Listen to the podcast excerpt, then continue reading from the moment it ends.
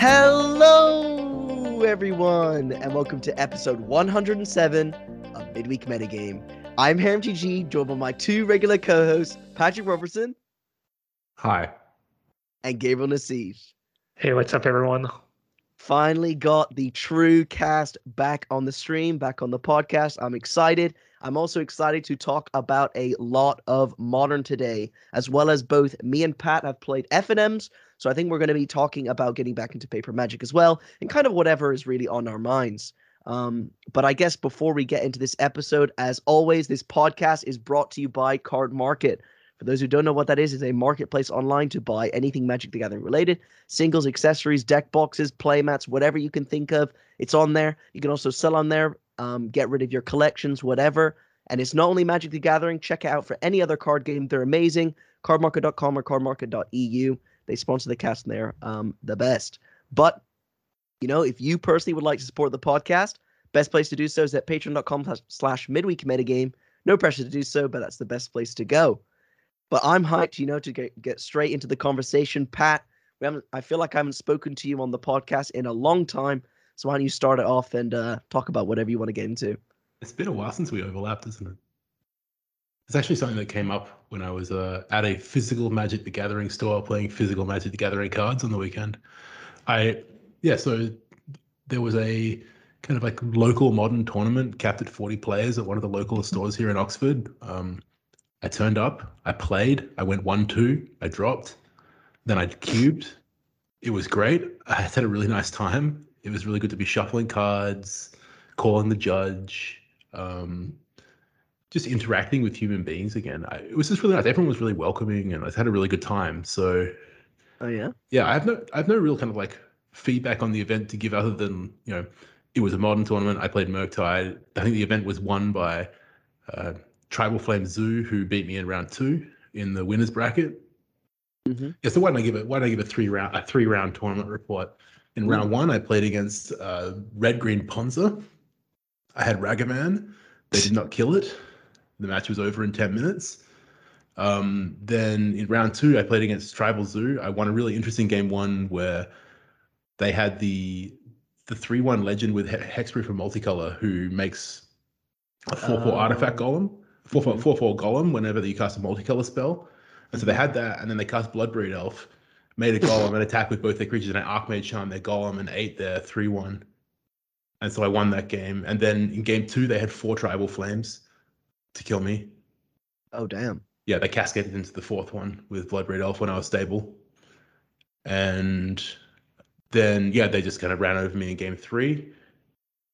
Then I played against a blue red like blue blue moon. It's like so it's blue red with Murktide and Snapcaster Mage and Blood Moon in the main.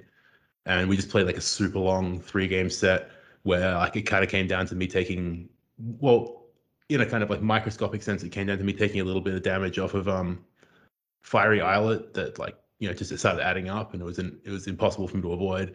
But I actually just died to their Hall of the Storm Giants. Two games Oh. in games two and games three. I actually won the game where they blood mooned me. It was way worse for them than it was for me.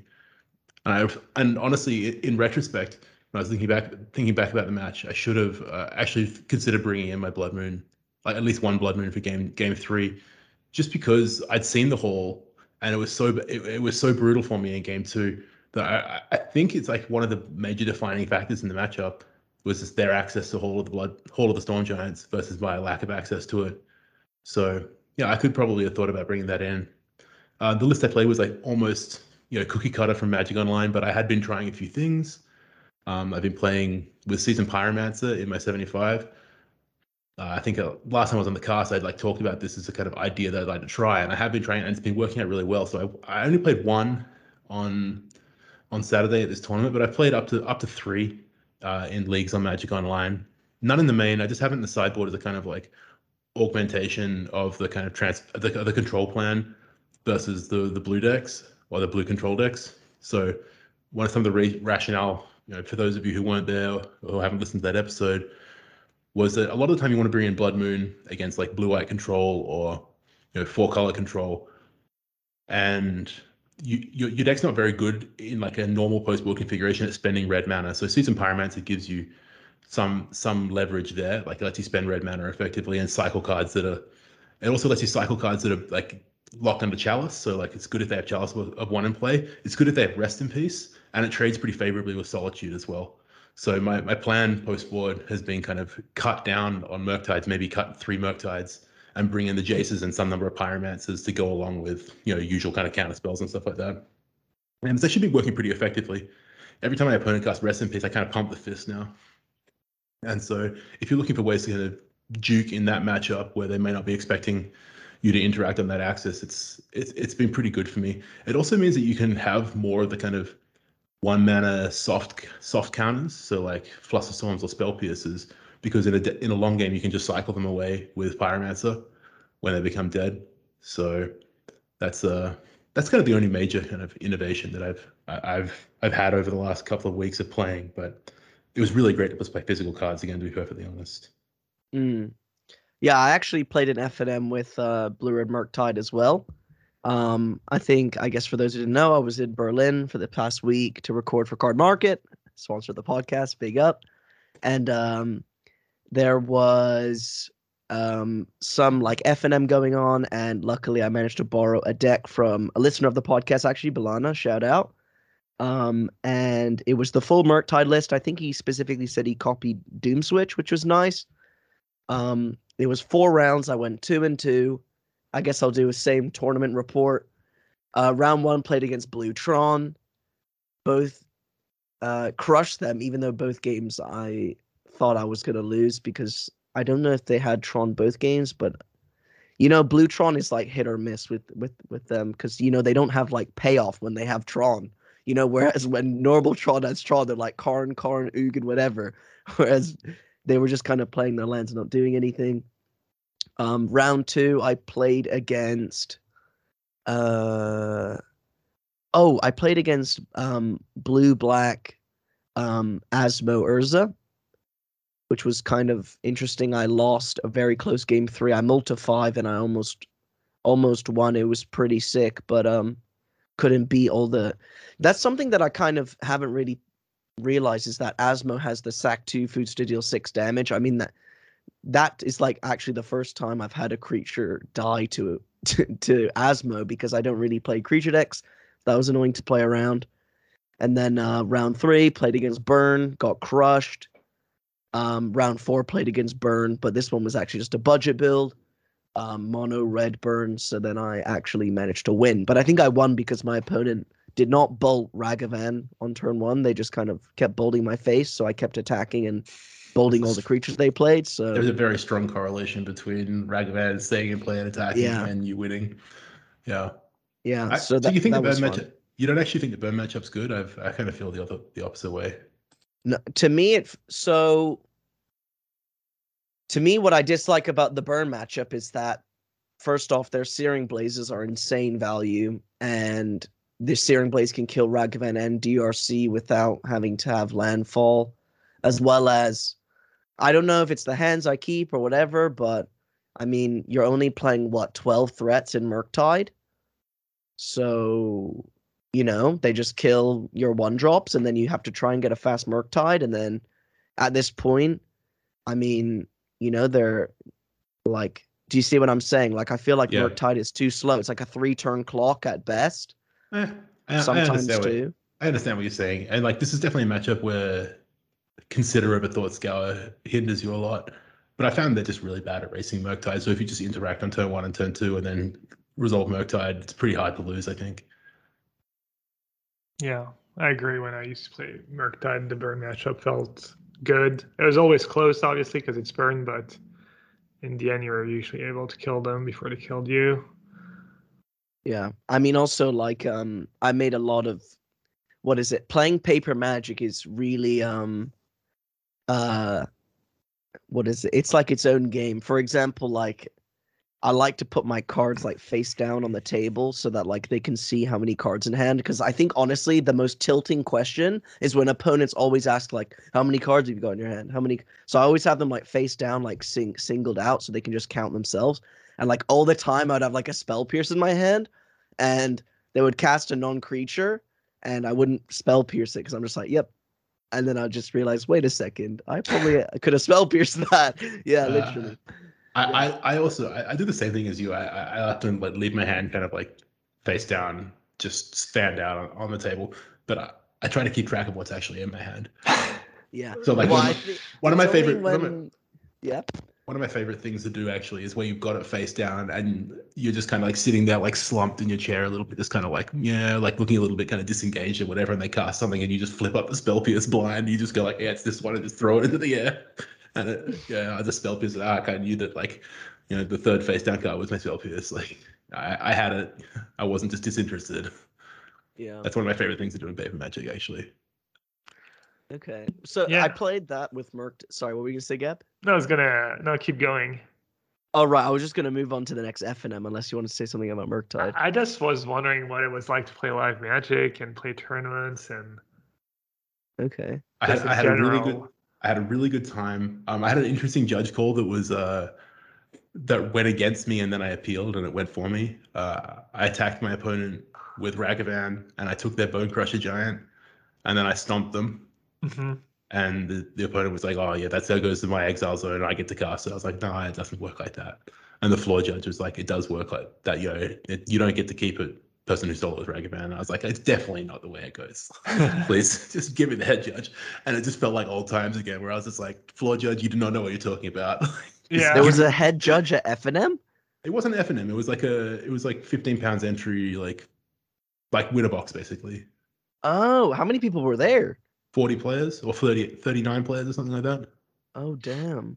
Okay, Yeah, well most- basically like mine was in Germany they're capped at 20 players because of like well, I mean COVID is really bad in Germany right now and like there's like they're meant to be in lockdown but they're not in lockdown cuz some some complicated politics stuff, so yeah. But I'm I'm I'm surprised. So how many rounds was it with 40 players? it, it was six box? rounds but i played a sweet three three of six Mm. yeah it was six rounds to cut the top eight even if i went like i made top eight i wasn't going to be able to stay because it would have but this is okay this is something that uh, many people may disagree with me on but if your tournament has a lunch break i hate it there's nothing worse than a lunch break in a magic tournament A lunch break. What's wrong with that? it's so bad the the number one thing that sucks about paper magic is sitting around and fucking waiting guess what a lunch break is an hour extra of sitting around and fucking waiting Oh damn. it just Okay. makes the tournament drag so much it's so bad And when did they have the lunch break? after round three so oh, like, that's like, why you dropped. from like yeah yeah am i gonna sit around and just like for an hour and wait for like a bunch of people to eat some like bad hamburgers that's not happening i'm sorry Damn. so i just i really really hate lunch breaks Mhm. in, in australia we basically like vetoed the lunch break in, in any at any kind of area that i ever played we just don't never did lunch breaks because you know tournaments just run so much smoother if you just turn up and play i also just don't want to go and like eat a big meal at a tournament either it's really frustrating Damn. Something that I was surprised by is this F and M I went to is the entry was free and they still had booster prizes. That's just getting- Pretty by cool. LRC or No, no, the guys just said he loves the. G- well, I don't think the. No one really explained why. I think someone just said like he loves magic or something. oh, that's cool. Yeah. Yeah, I, I mean, it's just getting people in your store, right? And Mhm. having, you know, if 20 people turn up every week on Friday night, like they buy probably buy a hell of a lot of like soft drinks or whatever. And maybe they buy sleeves and you make much more margin on that than you do on any booster pack. Yeah. Yeah, Magic competitive players are not known for like spending a ton of money necessarily, but maybe FNM players are a little different, or maybe things have changed a bit. Um, but yeah, no, that's cool. Yeah, I mean this this modern FNM was very casual. Like um, a lot of people were playing their own brews. I d- no one was really playing. There was only like a handful of people playing meta decks, and I think that's why it's free entry because like I think they buy singles and and you know they crack packs for fun and stuff. So to, it it made sense and it was a really nice community as well. So I rated that. On the Sunday of my week, though, I played in another event. This wasn't an I I don't. I guess it was. It's like a just a casual group that meet up together, um, and it was in like this warehouse and in like in the attic of this ware, like nicely converted. It wasn't scuffed. It was really nice, um, and we all did COVID uh, tests before we went and had to show double vax, so we didn't have to wear face masks, which was nice. Um, and uh, we played four rounds. of Modern. This time I played four color control, and I went three and one, which was pretty fun. I played against um, Blue Red Blitz round one. You know the old Manamorphose Stormwing Entity. Obviously, with Solitude and Omnath, that matchup was very easy. Just prismatic ending and Solitude everything, and then play Omnath and win. Round two, I played against um, Jeskai Murktide. So the guy was specifically um, tuning his deck to beat the meta, he said, because everyone plays control. So he had three Teferis in the main of Murktide, which made sense, I guess. Um, and then round four, sorry, round three, I played against actual Blue Red Murktide. And then round four, I played against Amulet Titan. Um, fun FNM, great community. Um, the German community was really nice from what I saw. I think they said that there's 40 or 50 um, serious modern players in Berlin, and they have like a group chat and everything. And they specifically organized that event to be on Sunday for me because normally they do it every Monday, and I think they call it like Monday Modern Magic or something, but in German. Wow. So, yeah, That's- yeah. So that's- that, really that podcast clout uh, paying off. yeah, it was really definitely. nice. I appreciated it. Yeah, So did anyone did anyone come up to you and be like, "Oh, I listened to Midweek Metagame"? Yes. Um, so one guy at the first FNM was just like, "Oh, you're Gabriel Nassif's friend," I was like, "Yep." and then um, other people, I think the mono red, sorry, the blue, the blue red blitz guy said, um, "Oh, you're the famous podcast guy."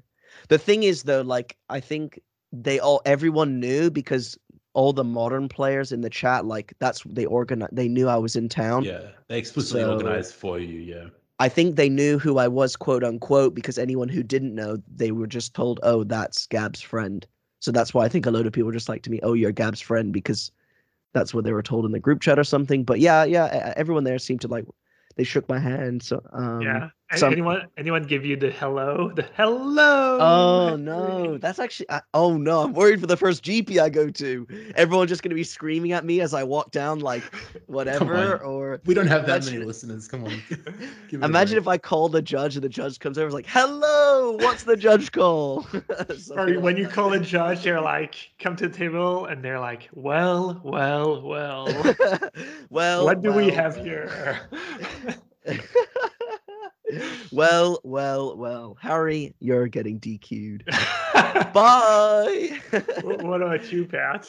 Yeah, I had a few people come up to me as I was sitting down, sitting around, kind of before someone's like, "Are you Patrick?" I was like, "Yes," and they're like, oh, "I really like your podcast." I was like, "Thank you. Can I borrow Mystical Dispute?"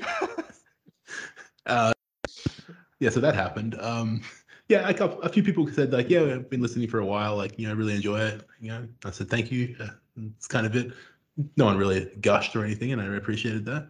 You know Um, what I would have said? I would have said, if you enjoy it so much, you must have given us a five star review on iTunes, then, right?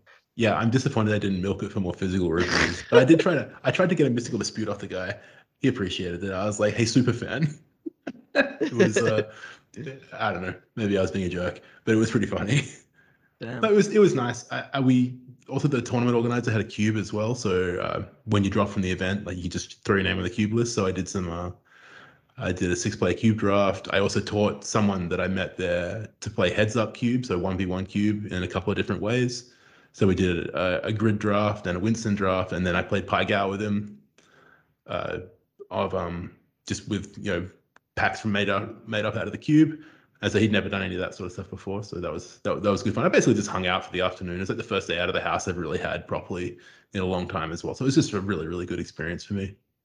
Nice.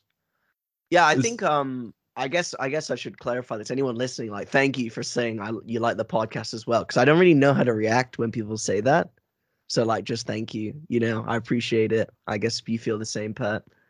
Oh, oh, absolutely. I mean, uh, yeah, it's just really, it's always really nice. You just don't know how to how to react to it, though. It's not something uh, Yeah. that happens all the time. I'm sure Gab's more used to it than than we are.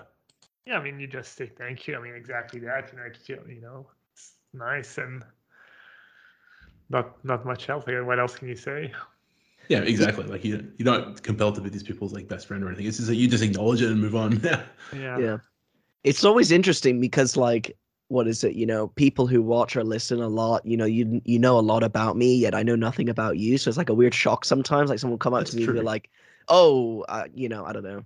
Oh, how was your brother's birthday or something, you know, for Yeah, well, example. people- and it'd be like, ask what the? Oh, yeah, I'd probably talk People about ask me how. Teddy was. People Yeah. ask me how work's going and stuff like that. I'm like, yeah, I, I'm not like, like obviously like after this is after they've introduced themselves and said I I, I listened to the podcast. I'm like, okay, I understand that you know me in this context. Yeah. It's totally fine to talk about that sort of stuff as well. It's it was really fun and really nice, and yeah, I, I wish I'd done better, but at the same time, I don't think my day was impacted in any in, negatively in any way by not winning. It was great. I had a great time. Oh, nice. Yeah, no, I think that's kind of it in terms of playing paper for me. I mean, I think I honestly like me playing paper just really makes me feel like uh, that I want to go to another one, but I don't really have F and M in my town anymore, sadly. So, You, should, come up to Oxford. The F and M's get pretty big here, apparently. oh, okay. So, oh, like, yeah, the- it's only like a six pound train for me, I think. Yeah, I was gonna say like it's it's pretty close, right? But um, no, the at the store that I go to, they have like F and M and weekly kind of like events going on. The F and M when I went, I went for like one round about two or three months ago, and there was maybe twenty people playing Modern on Friday night, and then there was a, a pot of eight drafting, so that's pretty pretty sizable, and everyone was playing like real decks as well. So it's the sort of thing where like.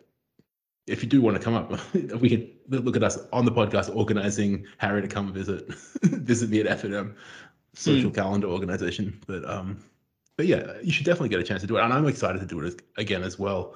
I'm looking forward to maybe the new year, you know, finding finding a bit more time to do that as well. Yeah. Yeah, I'm definitely down to come to a booster draft or something in Oxford, uh, or if I can borrow a modern deck. I feel like I feel like I'm like a, I'm a beggar now. I'm like I'll come, but I need a deck. I've got nothing. Like I've got a commander deck. That's about it. Man, I've been living the borrowed deck life for so long. You just got to get used to it. It's too expensive to play Magic otherwise. yeah, Gab, do you own any um Magic decks, like competitive decks right now for modern?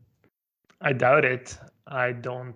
I haven't bought a card in, in two or three years. So unless there's a deck that went un, untouched, unchanged, uh, I don't think so. I don't own Archmage Charms or Wrenn and Six, Ragavan, all that stuff. None. No Modern Horizon two cards.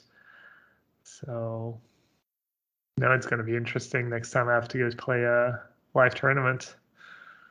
You have to think at some point in time it's coming back. I mean, obviously, you had Reed on last week, and he just they they just did the GP Vegas, and that obviously looked like it went like it was a big success. So I imagine that stuff like that is happening again in the future. Yeah. You know, there's gonna be more and more of that sort of stuff ramping up, even with this whole Omicron thing going on. But Mm. um, yeah, I, I expect to see more and more and more of that going forward, and Yeah. you know, it's probably time to buy some paper cards again, Gab. That said, if they're not if they're not tying it to any pro play, I don't know what your incentives are. Yeah. But even before the COVID hit, I didn't play a ton of live magic. It was mostly the pro tours. And as far as GP type events, I would go to maybe one or two a year. And Yeah, I remember you went to GP Lyon and whatever, and you top eight with like Mono Blue, Merfolk or whatnot, but you hadn't played many many GPs. yeah, that was that was Leo. That was my yeah, that was kind of my comeback, my big first big results in in many years. We'll see though. We'll see. Maybe I'll be maybe I'll start going to more tournaments. Depends. Probably not. Probably kind of the same as before. Go to the big tournaments. Maybe a few few GPs or who knows? Who knows how it's going to be structured though? But Yeah, I really hope they bring back something that resembles even the regional PT structure that they had before COVID COVID hit. I just yeah, big life events I think are just mandatory for Magic to continue being a thing that well, I, especially I care about, and I think on the whole, I think that this the kind of subculture needs needs these sort of things to exist. Yeah, that, that's what people say, anyways. That's but sometimes what people say and feel like it's different from the reality. But I don't think that's the case for Magic. I mean, these live events are just so popular. So many people show up. Even before COVID, the, GPs kept getting bigger and bigger, right? Every every year, every every event. So Yeah, I've been listening to the Resleevables podcasts with Cedric Phillips and Patrick Sullivan. So, and it's really, really good. So you should listen to that as well if you're looking for a podcast to listen to.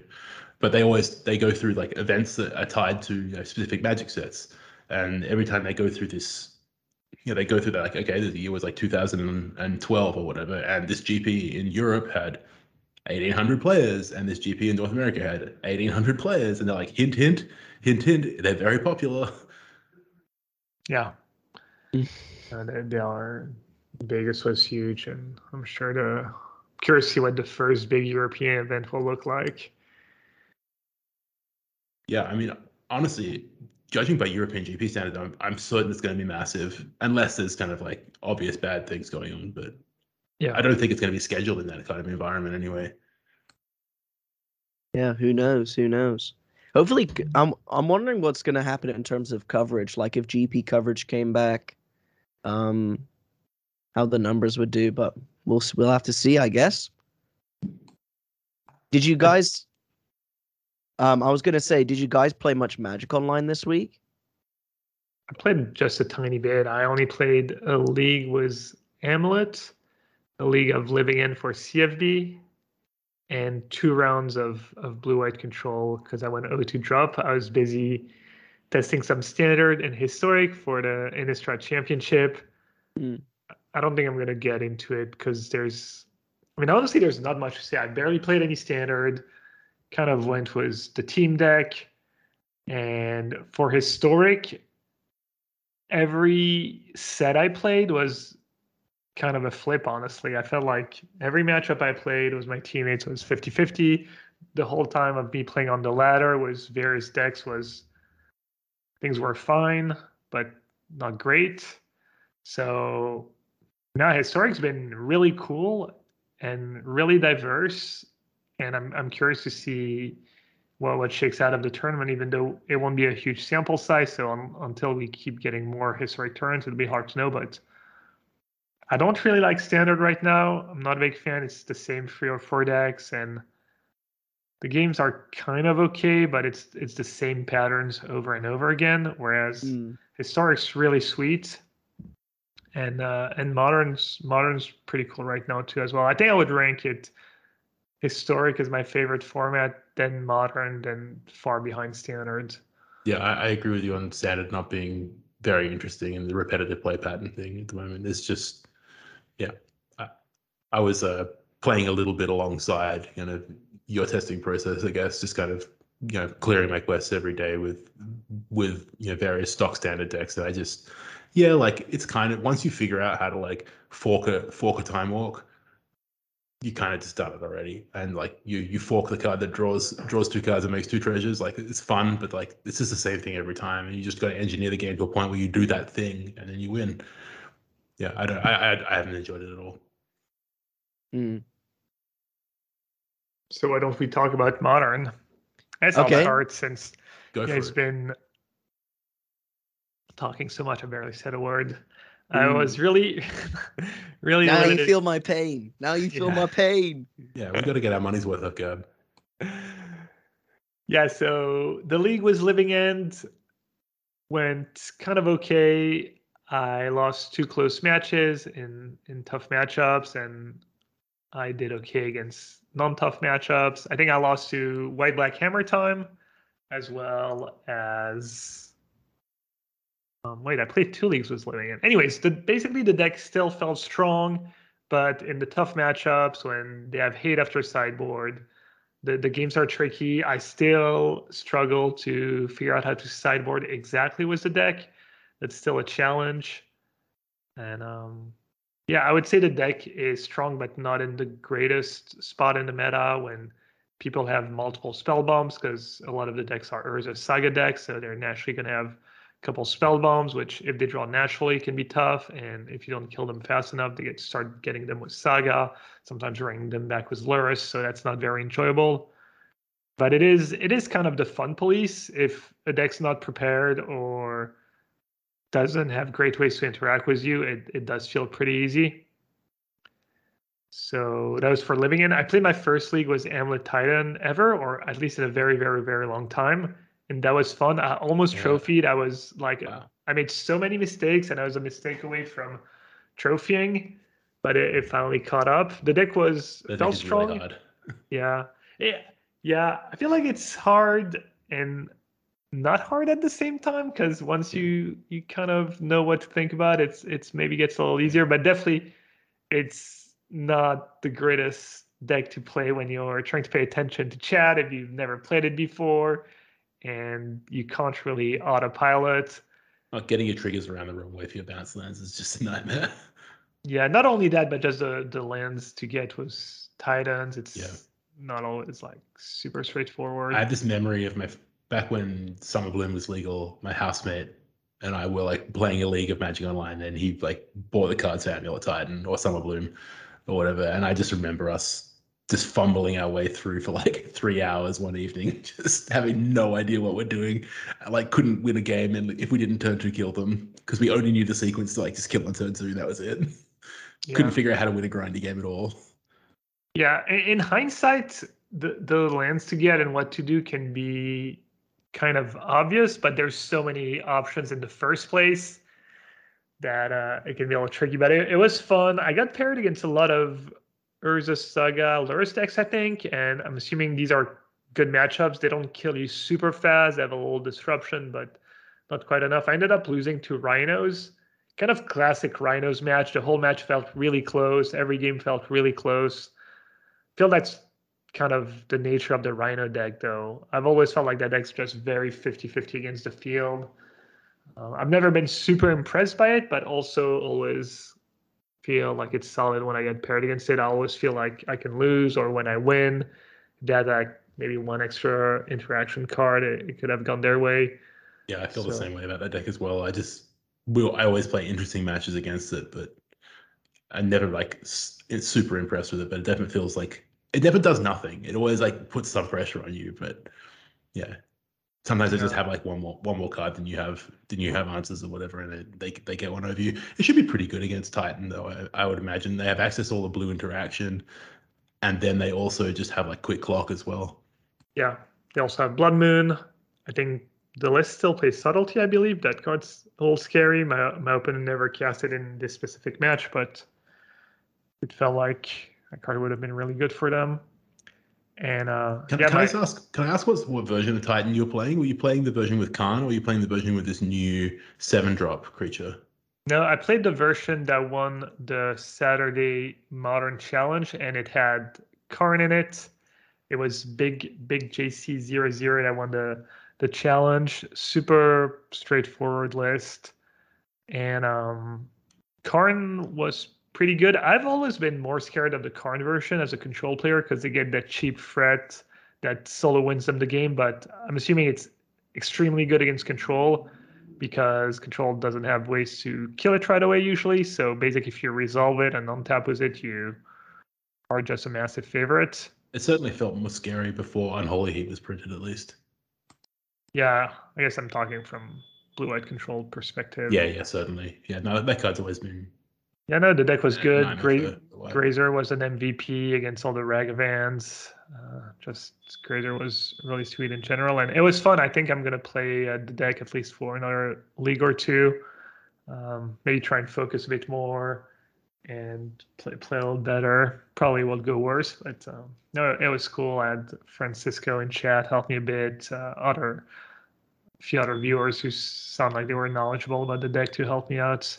So it was it was fun. You always learn so much from just a league or two was Twitch chat helping you because usually, especially when you play a deck like Titan, you know when I play, I pick up a deck like Titan. You're gonna have a lot of time the the the players who play the deck a lot who are really proficient with the deck tune in the stream. You know it happens more often than not. So in this case, it was you know Francisco showing up and helping me a bit but it, it's happened in the past with other decks. You know, you play their pet deck, and it's like cool for them that I'm streaming it, and they're usually happy to help, and that's always you you learn so much more, so much faster.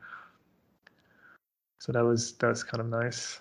And then I played two rounds with blue white control. I went 0-2 drop. I got paired against a cool deck that I don't think I had, had ever played against before. It was Calibrated Blast.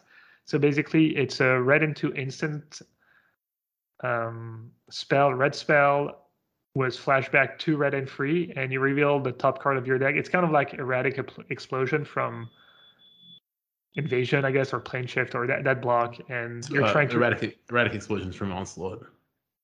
All right, maybe I'm thinking of another card. Anyways, No, no, you basically you, you think of the, you think of the rack. It reveals Draco, right? Yeah, yeah, exactly. You reveal cards from the top of your deck, so you're trying to reveal. You've got 15 casting cost cards, I guess. So you're trying to reveal that, so you deal 15 damage, and then the other points of damage, you either hope your opponent steals them to themselves with shock lands and fetch lands. You have the version I played against had the Scorched Desert, the Ping Land, as well as Ramunap Ruins and Mishra's Factory to deal the last few point of damage. Also, you can just resolve it twice to, to kill them. And yeah, that matchup was surprisingly tough. I got I got Yeah. two would I didn't have the best draws. I think I mulligan each game, and in game two, I didn't draw my rest in peace, which uh, would have essentially countered. I think they drew free ex, free uh, free blast, so I would have you know I had to to counter them a bunch, and then the flashbacks, and I just couldn't do it. Rest in peace would have been good.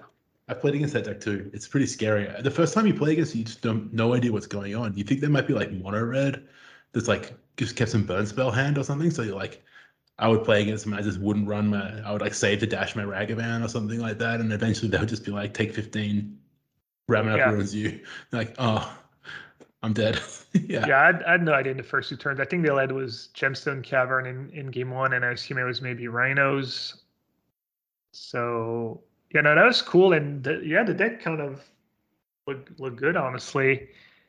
Yeah, it's, it's it's hard to interact with. I get the flashback on the on the calibrated blast means that they kind of grind relatively well for a glass cannon style deck at the very least. yeah, and then all this little bits add up. I think I played when I played against them, they had some kind of transformation post board, so they had like Seasoned Pyromancers off a sideboard or something like that, and I just got absolutely browned by them. okay, yeah. I'm not sure what my opponent had. I looked up a stock list. It was sideboard was consigned to oblivion. They had the land in the sideboard. It's pretty cool. It's an anti-discard land. When they discard make you discard a card, you can put it back on top of your library instead. And I actually didn't realize in the game I uh Oh, I got paired against that deck twice. I got paired against it was living end afterward. I was like, how did I make them discard? It was blue-white control. Yeah, so I lost with it to blue-white control. One card that would have been huge in the matchup that I never drew was to Teferi Time Raveler because the blast is an instant and forcing them to play on their turn would have made my life way, way easier. Since obviously we're able to sequence, you know, make me counter end of my turn, then on their turn, meaning I never had a window to start drawing cards with charm or do anything of the like. So the, the Teferi Time Raveler is probably a card you're really looking for in this matchup. Obviously try and stay above 15 from your own lands. Oh yeah, I think that's what happened in one of the games. In the first game, I had no idea what I was up against, and I just bolted myself was breeding pool, fetching breeding pool on turn two, because I figured the damage would be irrelevant. I could have been more wrong.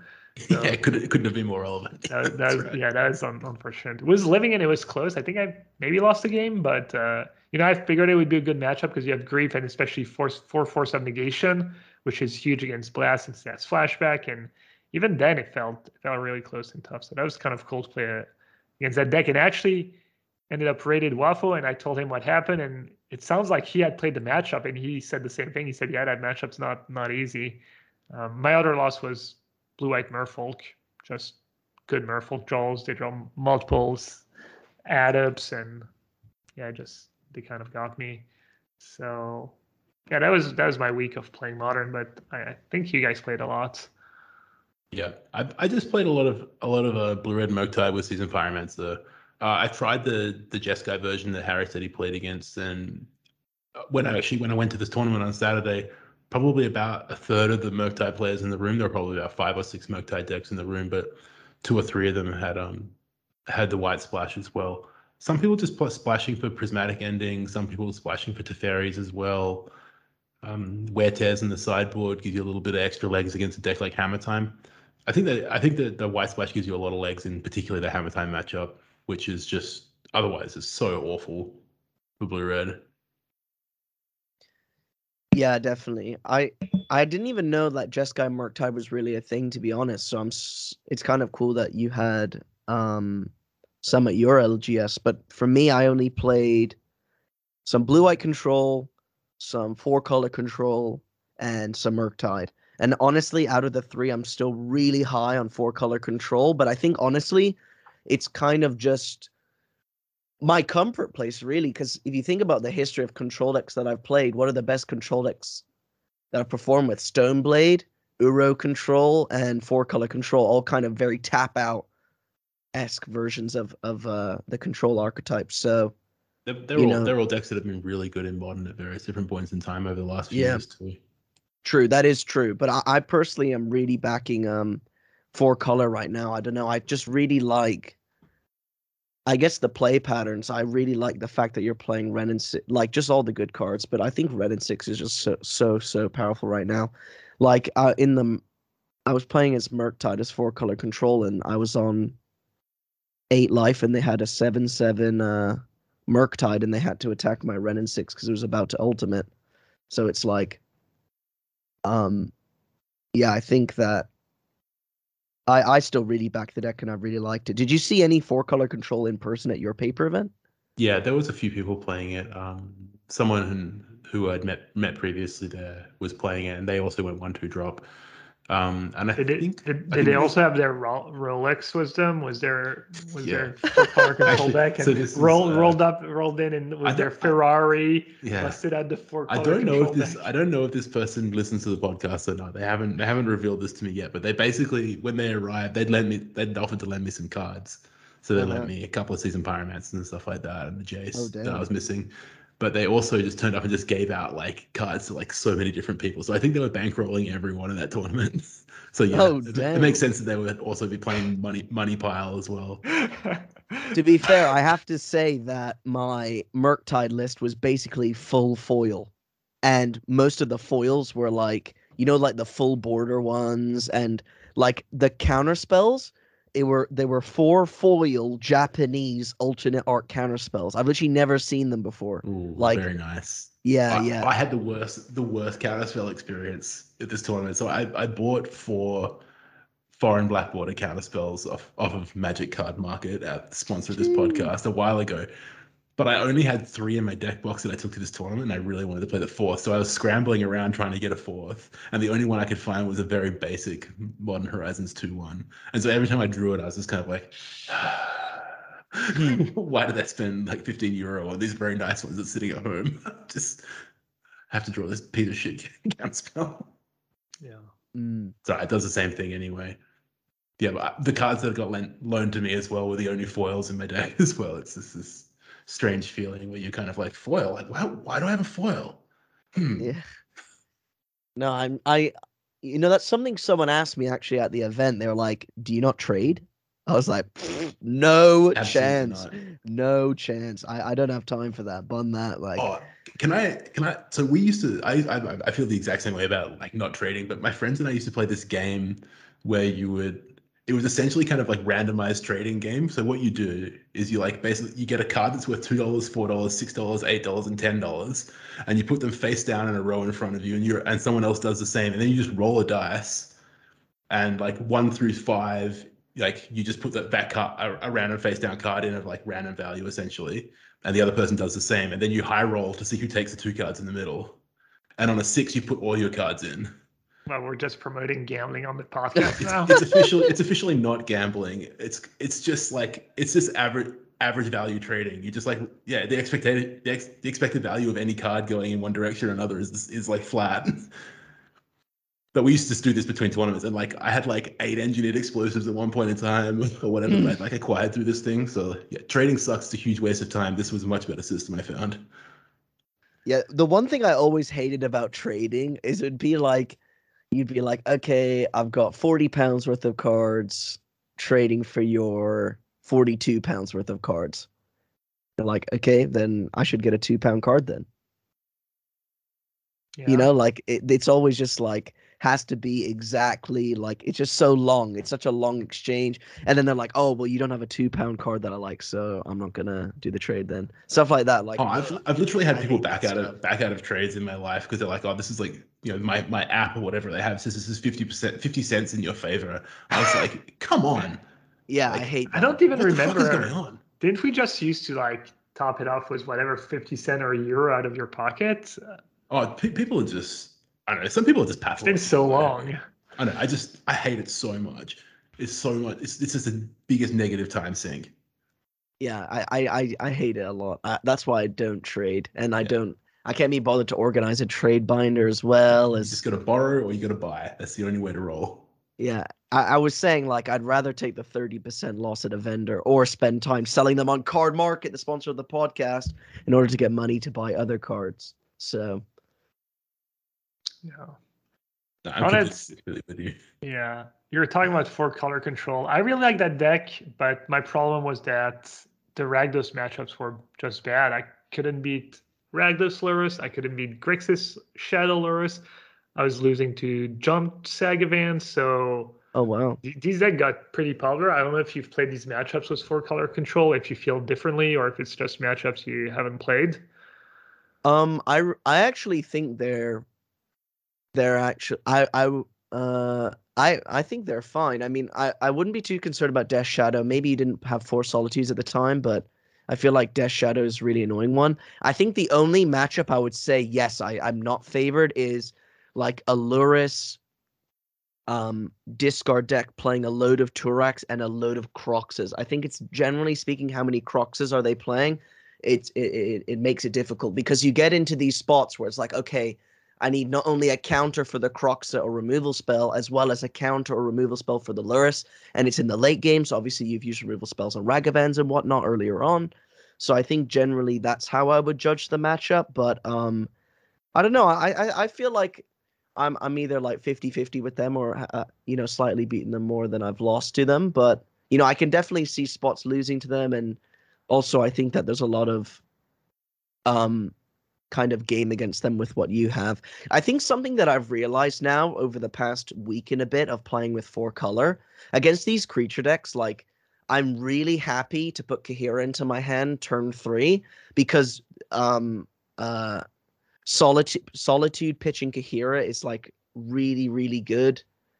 Saving like the Teferi Time Raveler or the extra Omnath in your hand. And I, I've been doing that way more.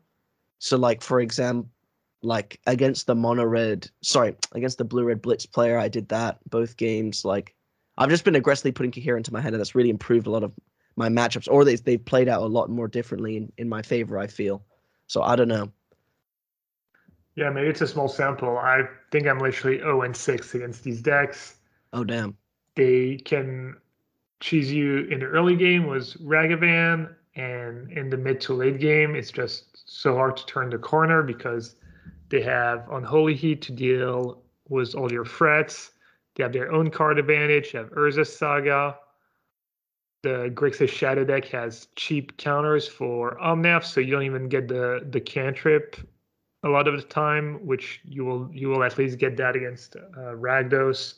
You talked about Crocside. That card is a problem. Spreading Seas can help delay that a bit after sideboard, but that card is scary. So yeah, something about these decks in not always the exact same way, but basically anything that's red black X and has access to Lurrus has been a problem for me. Yeah. You know, I, I've played Force Solitude, that for prismatic ending, I have all the removal, but you don't have that much late game. I trimmed down on five mana Teferi and Chase, Maybe going back to two copies of each would help there. But even then, if you're a bit slower and your curve is higher, then when you do play these Planeswalker, it's maybe harder to protect them because you didn't have the, the cheaper cards. And yeah, could be could be variance, but it, it I think these matchups have been tough because yeah, they have can beat you in the early game and it's not trivial to turn the corner. Even in games where I felt like I should have won, you know, the game was going really long and you think was four iterations, four Omnath, the Teferi, Jace, four Solitudes, the Teferi Time Raveler to get value out of them. It was just not enough. They had kind of their own ways of doing that, whether it's Lurrus, Wrenn, or just Saga, Kroxa. Death Shadow was a little different. Death Shadow, it felt like they just had drawn in the lock and disputes and discards and if you don't deal with their threats right away, you just die in two turns. That matchup felt really tough. That's kind of the way these, um, you know, the, the, there's two essentially an aggressive grindy deck, aggressive deck that can grind versus just a grindy deck play out a lot of the time. It's I think like heuristically, I would say that yeah, Death Shadow is going to be really tough for for four color Omnath because they both can pick apart your kind of like hand and make your draw clunky with their discard spells, but they also just back it up with counter spells to trade, you know, a mana advantage.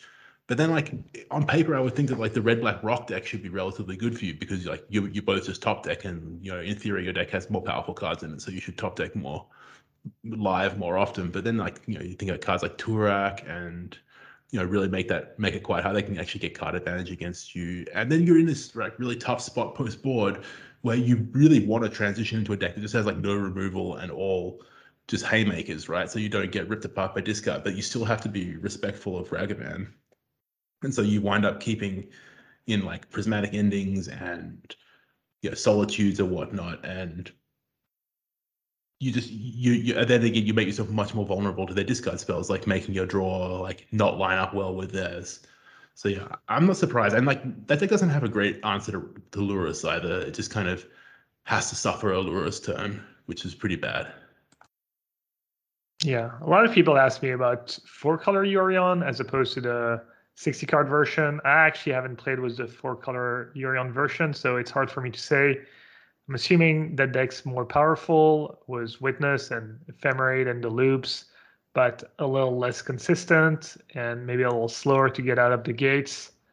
So I could see that deck being better in these grindy matchups, but maybe worse in I don't know, just more. I know that in the mirror when I played Canister, it was obviously small sample, but maybe I was slightly favored because I had more of the good gar- good cards condensed in, in 60 cards. I had four Wrenn and Six in my 60 card deck. I had four Teferi Time Raveler, uh, et cetera, et. So maybe I had a slight edge there. And I think in the games, it felt like maybe he got stuck was some clunky cards in his hand that he didn't have time to use. But it's hard for me to to say. I don't know if you guys played the the four color Yorion version at all. If you have any insight. No, but I actually played a lot with the Death Shadow side. Uh, this this like past or so, I played a bit of blue uh, the Rakdos Shadow deck as well. The Corey Baumeister played at the Invitation. I played something like that. Um, I got a, I got a question for you, Gab. What do you think about Solitude in in that in that matchup? Do you think it's actually good, or is it the sort of thing where like it's actually just a five mana spell and it's kind of clunky? I think it's probably average not great, not your worst card, not your best cards.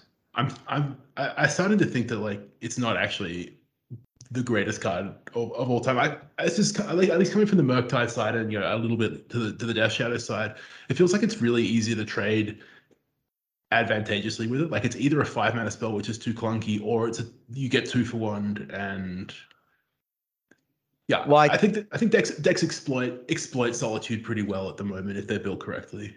I think I agree that against something like Murktide or Grixis Shadow, it's nothing special because it's tough to afford the two for one early early on, but sometimes you have to. And later in the game, it's it's fine, but not great.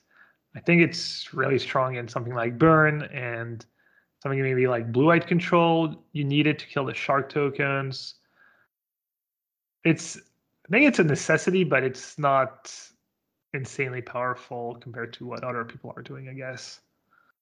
Well, I think you need it because, like, for example, prismatic ending not hitting Murktide is huge for you, as well as like, um, you know, you don't always have the Teferi Time Raveler to bounce the Murktide or whatever. So, I yeah. I think it's really really.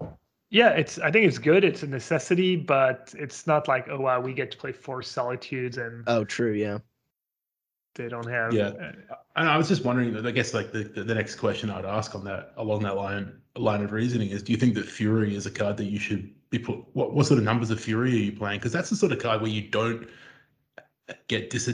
There's no there's less disadvantage disadvantageous trades for you in the early game with a card like Fury.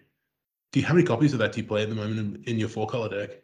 I think at most had one in the main and one in the sideboards. Is it just a lack of, is it just a lack of red cards? That that's part of it. You have way fewer red cards. The instant speed's also huge against something like Burn or Dash Ragavan. But the, the card is nice. I was bringing the second copies in a lot of matchups, something like Blue White Control. I was bringing the second copy. It's a nice card against Blood Moon. It's not gonna solo win you the game if they resolve the Blood Moon, but it can buy you that extra time. Every bit adds up. And you do see Fury show up more and more in in all kinds of deck. There was a a player playing Murktide who had two Furies in the sideboard, I believe, this weekend that made top eight in oh, one really? of the challenges. Nice. It's a card I've been looking at or thinking about trying, but never really gotten around to doing it. You've, you've got that new new red deck uh, just kind of mono red aggro that plays four Furies. Maybe it's the Obosh version. I think Rhinos also plays a bunch of Fury, and that wasn't the case at first. I could be wrong, but uh, Fury kind of got me good. Yeah, no, Fury's kind of everywhere. It's it's it's a really good card, but in that specifically in that deck, yeah, you like a bit of the red cards. I was even trying to to fit in some Furies in my living end deck, but you have even less red cards there. You just have the outbursts, and you know it was you've got in, you can play Inga two after sideboard. You can play Prismari Command. You basically have to play the the four four red black cycling creatures if you want to be able Well, to. I was, to I was going to say you kind of committed to being a non-force of negation living end deck if you want to try and play a card like Fury. I think. Yeah, I'm not sure if you can do both. I I forget if that that version that the one player has had a lot of success was the one who plays. They play the 11 event cy- cycling green creature. They play a bunch of red cards. I think they have Fury. I think they have they're heavy on Bone Crusher Giants after sideboard, and that version's kind of cool against against the hate when you just get to board in a bunch of Bone Crushers and you have Furies, and you can actually cast a lot of your cards. And if your opponent just draws too many chalices and rest in peace and spellbomb, they can actually backfire in some way. Yeah, So- I, I love that, that that transformational package of like bone crushers and endurances, just playing a kind of mopey fair creature game, but Yeah. far less mopey than the, the usual creatures that you would see in a deck like a living end. Yeah, force of negation feels so strong, but I might I might experiment with the different versions of Living End.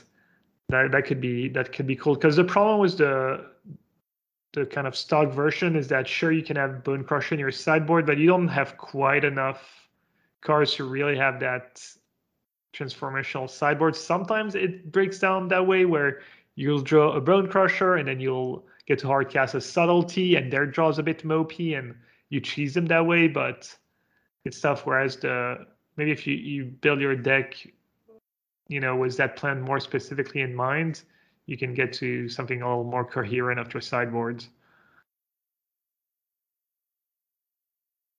Yeah, I mean, mentioning Fury, I think I only play two in the sideboard of four color control.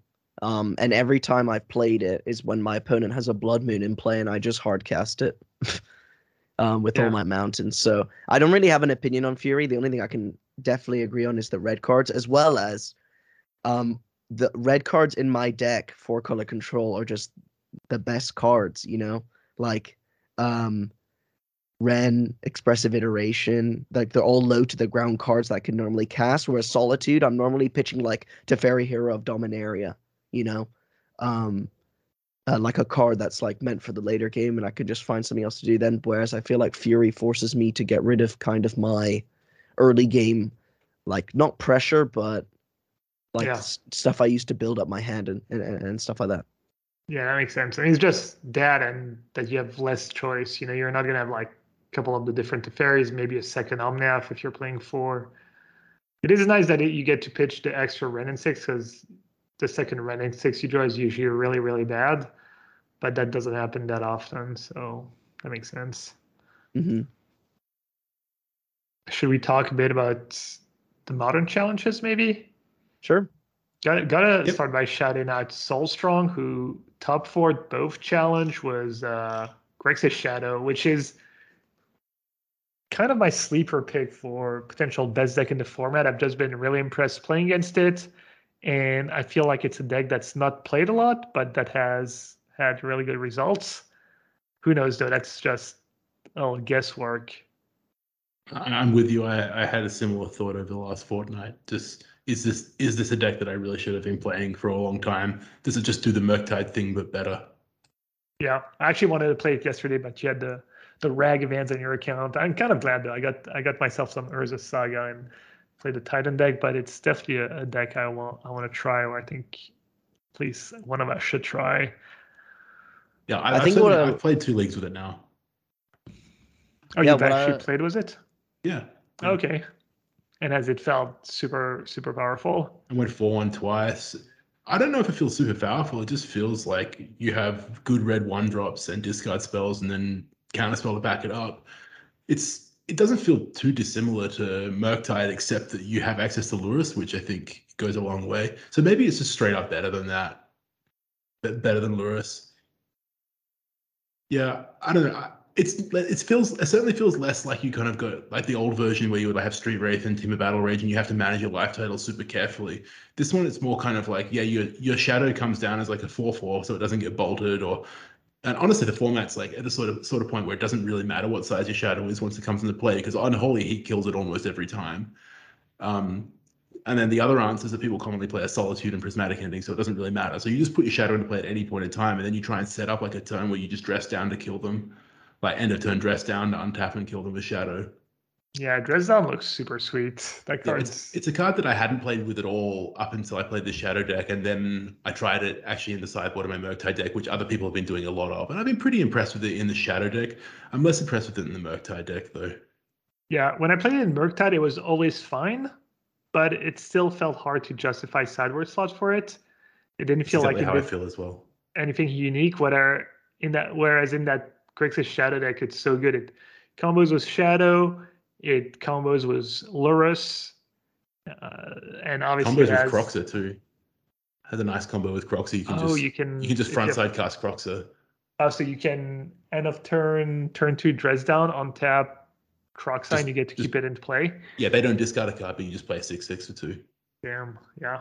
No, so many, so many applications in that deck, and obviously hosing your your opponent. You know, Titan's back yeah. up on the rise, so that's that's just huge. Yeah, you great can... against Titan, great against Stoneforge Mystic. Uh, yeah, obviously really good against Urza Saga tokens. It's the sort yeah. of guy where like, yeah, there's a whole bunch of little corner case applications that start to add up. Yeah. And a deck like Grixis Shadow gets to play it in the main because it has some kind of proactive reason to have it. Whereas I just felt like, yeah, it's good in it's good in Murktide in the spots that it's good, but they don't come up often enough, even within the matchups where they do come up to really justify. I think I'd rather something more generic. Yeah, you can basically lug them out, right? With if I mean it's a bit slow to get going, but if you have Lurrus in play, you just play that in your end step every turn, and it stays in play in their turn, and that means no more no more Titan, no more nothing, no more Urza's Saga token. Exactly. So I don't know how often it comes up in practice, but it's really really cool card, cool deck, and uh, I've been impressed. Yeah, so this this uh, Grixis Shadow deck did pretty well over the weekend. I think. I think there's more than just Soul Strong. So it's in third place and fourth place with um Potterosimo. Yeah, playing uh, about essentially the same list again. This, uh, here they have three more three dress downs, two Kroxas, whereas Soul Strong has two dress down, one Kroxa, one Snapcaster Mage. And it's even in it's even in fifth place as well. So there's like there's three copies in this top eight of this uh, of the Saturday Challenge, I think it is. And so, yeah, obviously a pretty impressive showing for the deck, and it's really been put on the map after the the Star City Games Invitational. I think the other yeah. the other week, where a, a couple couple of people made top eight playing copies of it, and now people are taking it seriously. Yeah, no, um, yeah, yeah, for sure. There was also kind of the comeback of Hammer Time. I feel like the past few weeks it was maybe one copies of Hammer Time in top eights, not not a ton, and it was all over the place this weekend in top eights. There was also Dredge that's back, so that brought Dredge back, I guess, and people have been playing the deck and doing well with it, as well as a copy of Humans. Menguchi was happy, and a copy of Lantern in the top eight. So a little different landscape, I guess, for this weekend. A little less like like no blue white control, less no burn, but some decks we hadn't seen in a while make a comeback. So yeah, modern's just I guess in a really good place right now. It just it still feels like maybe hammer time for people who take time to master the deck might be kind of the fun police and one of one of the best decks in the format. But there there's room to there's room to to play our other decks, I guess. I love I love seeing humans here as well in this top eight. Yeah, it's been a while since I've seen a humans deck do well. Yeah, you got a copy of Grist. Can you put Grist into play with Aether Vial? It's a creature anywhere but in play. So yeah. Yeah, that's that's pretty cool. You can also no, how does it work with recruiters? Because it doesn't have power or Oh, it is a one-one. Okay, so you can recruit for it too. It's Wow, I didn't even see that synergy. That's great. As long as grist is, uh, it's a one-one insect. Yeah. So you can recruit for it. You can put it into play with aether vial. When it comes into play, as it enters, it probably doesn't pump your creatures, all right? Because no. Or is it considered? Yeah, it probably No, it's it's not a creature anytime it's in, Yeah. on the battlefield at all. But yeah, that was that was that was interesting. A bit kind of a slightly more expensive build was free recruiters and free Mantis Rider.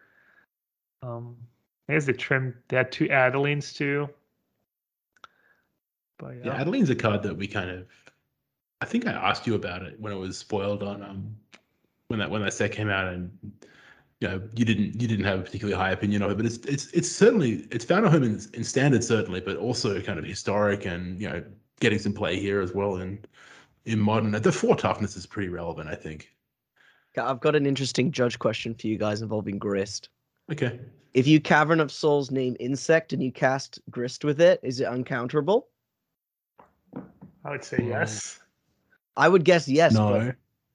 But, but it's the Planeswalker on the stack, right? So it's not a 1 1 insect on the stack anymore. As long as Grist the Hunger Tide isn't on the battlefield, it's a 1 1 insect creature in addition to its other types. And Cavern of Souls says, add one mana, spend this mana, so I mean, you It's can't you can't spell. Dovin's Veto a grist, right? So it's a creature on the stack. yeah, you can't. Oh, obviously do- yeah. Yeah, I oh, think it's an it- I think it's on the stack uncounterable. as well. Oh, yeah, if it's an insect on the stack. Yeah, yeah, yeah. All right, so trivial RTFC judge question. Okay. Okay, okay, my bad. That's okay. It's definitely a sort of card where like every time my opponent like gets it in a weird way, I'm like, oh yeah. like they cast Chord of Calling for three. I'm like, this couldn't possibly be anything that saves them. I'm like, Grist. Oh, that's that's nasty. Or they're like, you know, Aether Violet or Collected Company into it or whatnot. It's always always kind of a bit of a head scratcher. Like, how did that even happen again? Yeah, I, I actually played against a. I feel like people are trying to um, move away from the traditional humans, and they're starting to play way more unique cards. Like I played against um, a humans deck splashing for Ragavan into Teferi Time Raveler, and I thought it was kind of like just a crappy brew, but then the person told me that it was from like one of the challenges or something, and I guess we might have missed it one week. It's the sort of thing where like as they print more and more humans, you can move away from being five color, and so you can start playing a normal mana base again, and then you can start playing Ragavan if you really want to. Yeah, and you get Yeah. to play actual spells, maybe non-creature spells as well. What a novelty! No, I I'd think like there's to- a there's a lot yeah. to explore, and I mean, you probably still want to be l- leaning on these really powerful cards like Chandler, Ragavan, etc. But there's a lot of room for innovation. Spike kind of shows it over and over again. If you're willing to to take the time and think of it outside of the box and not just copy lists, which it's not easy, especially for people who don't have a ton of time. Even I feel like I have a little time and it's it's so so overwhelming. I especially felt that way for historic recently.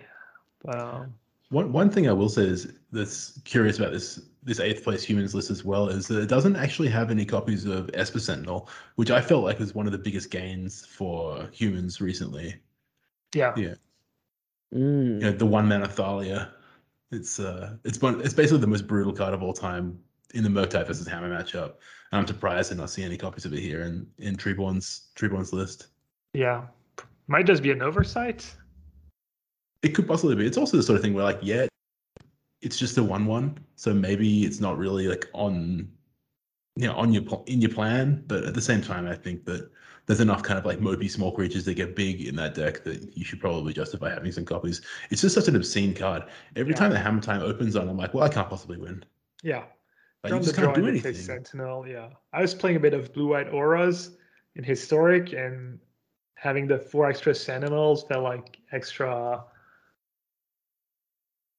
extra enchantress in some ways because you can just slap enchantments on it, and then you have to pay more. And if you're protected on their first removal spell, it feels super brutal. Even if you go, you know, Sentinel and put an aura on it and they kill it, they still, you know, you're still even on cards because they can't pay the the two mana early in the game, so it's not even that big of a deal. It's like kind of a free roll, right? Either they they kill it and you're even on cards, and they don't kill it and you kind of run away with the game. Yeah, so definitely. It's also the weirdest thing about Esper Sentinel is that it's it's basically Thalia, except you have the choice to not pay the mana, and I always feel like it's way worse for me than Thalia.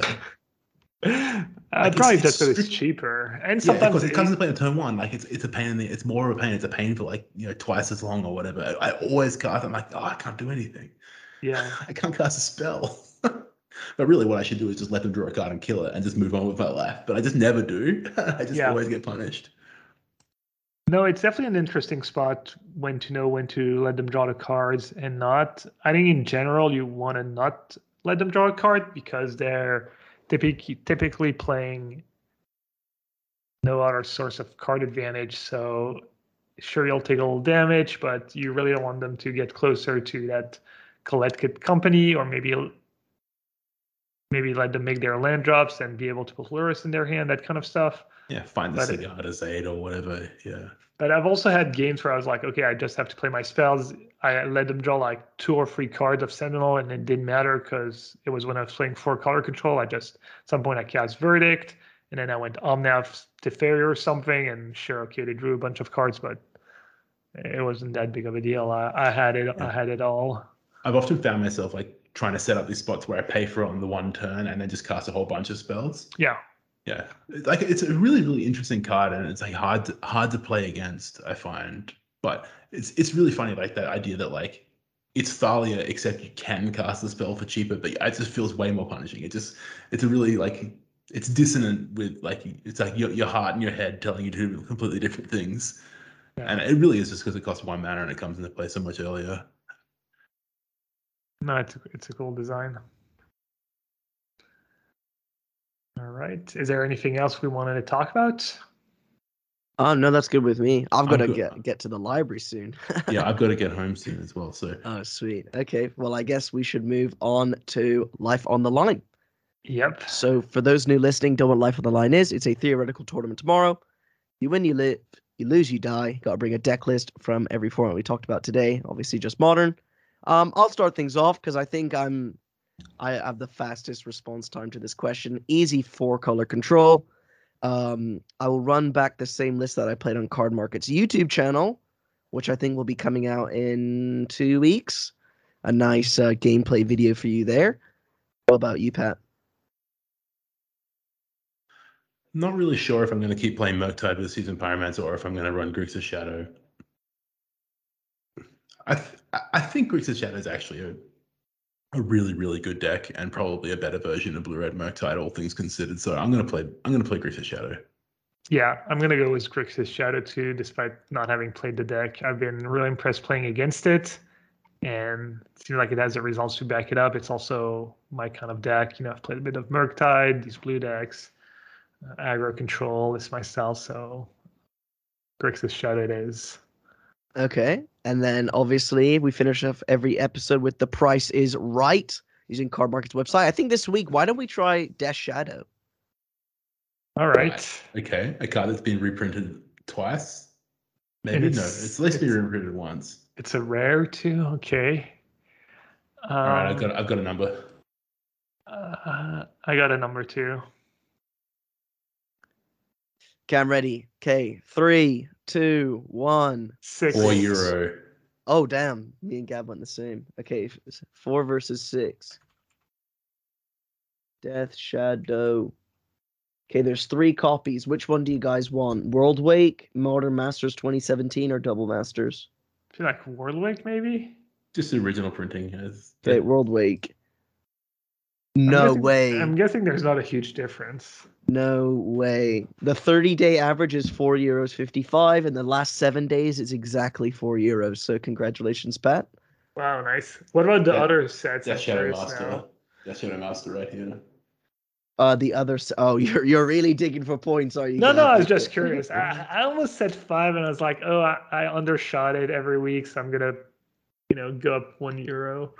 Okay, if you would like a Modern Masters 2017, the average price is four euros seventy six. Okay, so yeah, they're this. And if you would like a double masters, its average is three euros fifty. Okay, even cheaper. Yep. All right, congrats, Matt. Okay, Take the easy. wins where I can get them. Should, should we start keeping track? Little stats. Oh, little point system. Please not. Maybe a viewer can go back and recap. I don't want to have to go. Yeah, I'm Good sure they luck. have nothing better to do. Yeah. Seriously, people have no nothing to do. Absolutely nothing. Whoa. Damn. Okay. Based. Um. Well, let's finish off with Gab. Where can we find on the internet? Twitch.tv slash Yellow Hat on Twitter at Gab Nassif, and I also have a YouTube channel, Yellow Hat. Jeez, you can find me on the internet as Harry MTG anywhere, but specifically look at Cardmarket's YouTube channel. Over the next few weeks, obviously, I went to Berlin to record a load of stuff for them, and uh, they're a really generous sponsor, and I respect them a lot. So show them some support. What about you, Pat? Uh, you can find me doing admissions interviews next week at the University of Oxford. So if you're coming to Oxford or applied to, the, to this college, you can you can you can see me then. Otherwise, I might actually be streaming a little bit over Christmas break. So I've got a, I've got a couple of weeks off. So Ooh, maybe maybe Twitch t- Twitch.tv slash Get Smart. Oh, oh, yeah. Hopefully you can you can find me winning the Innistrad Championship this weekend and Oh yeah. secure, securing my spot for Worlds. Top six gets a World invite, so that's pretty big deal.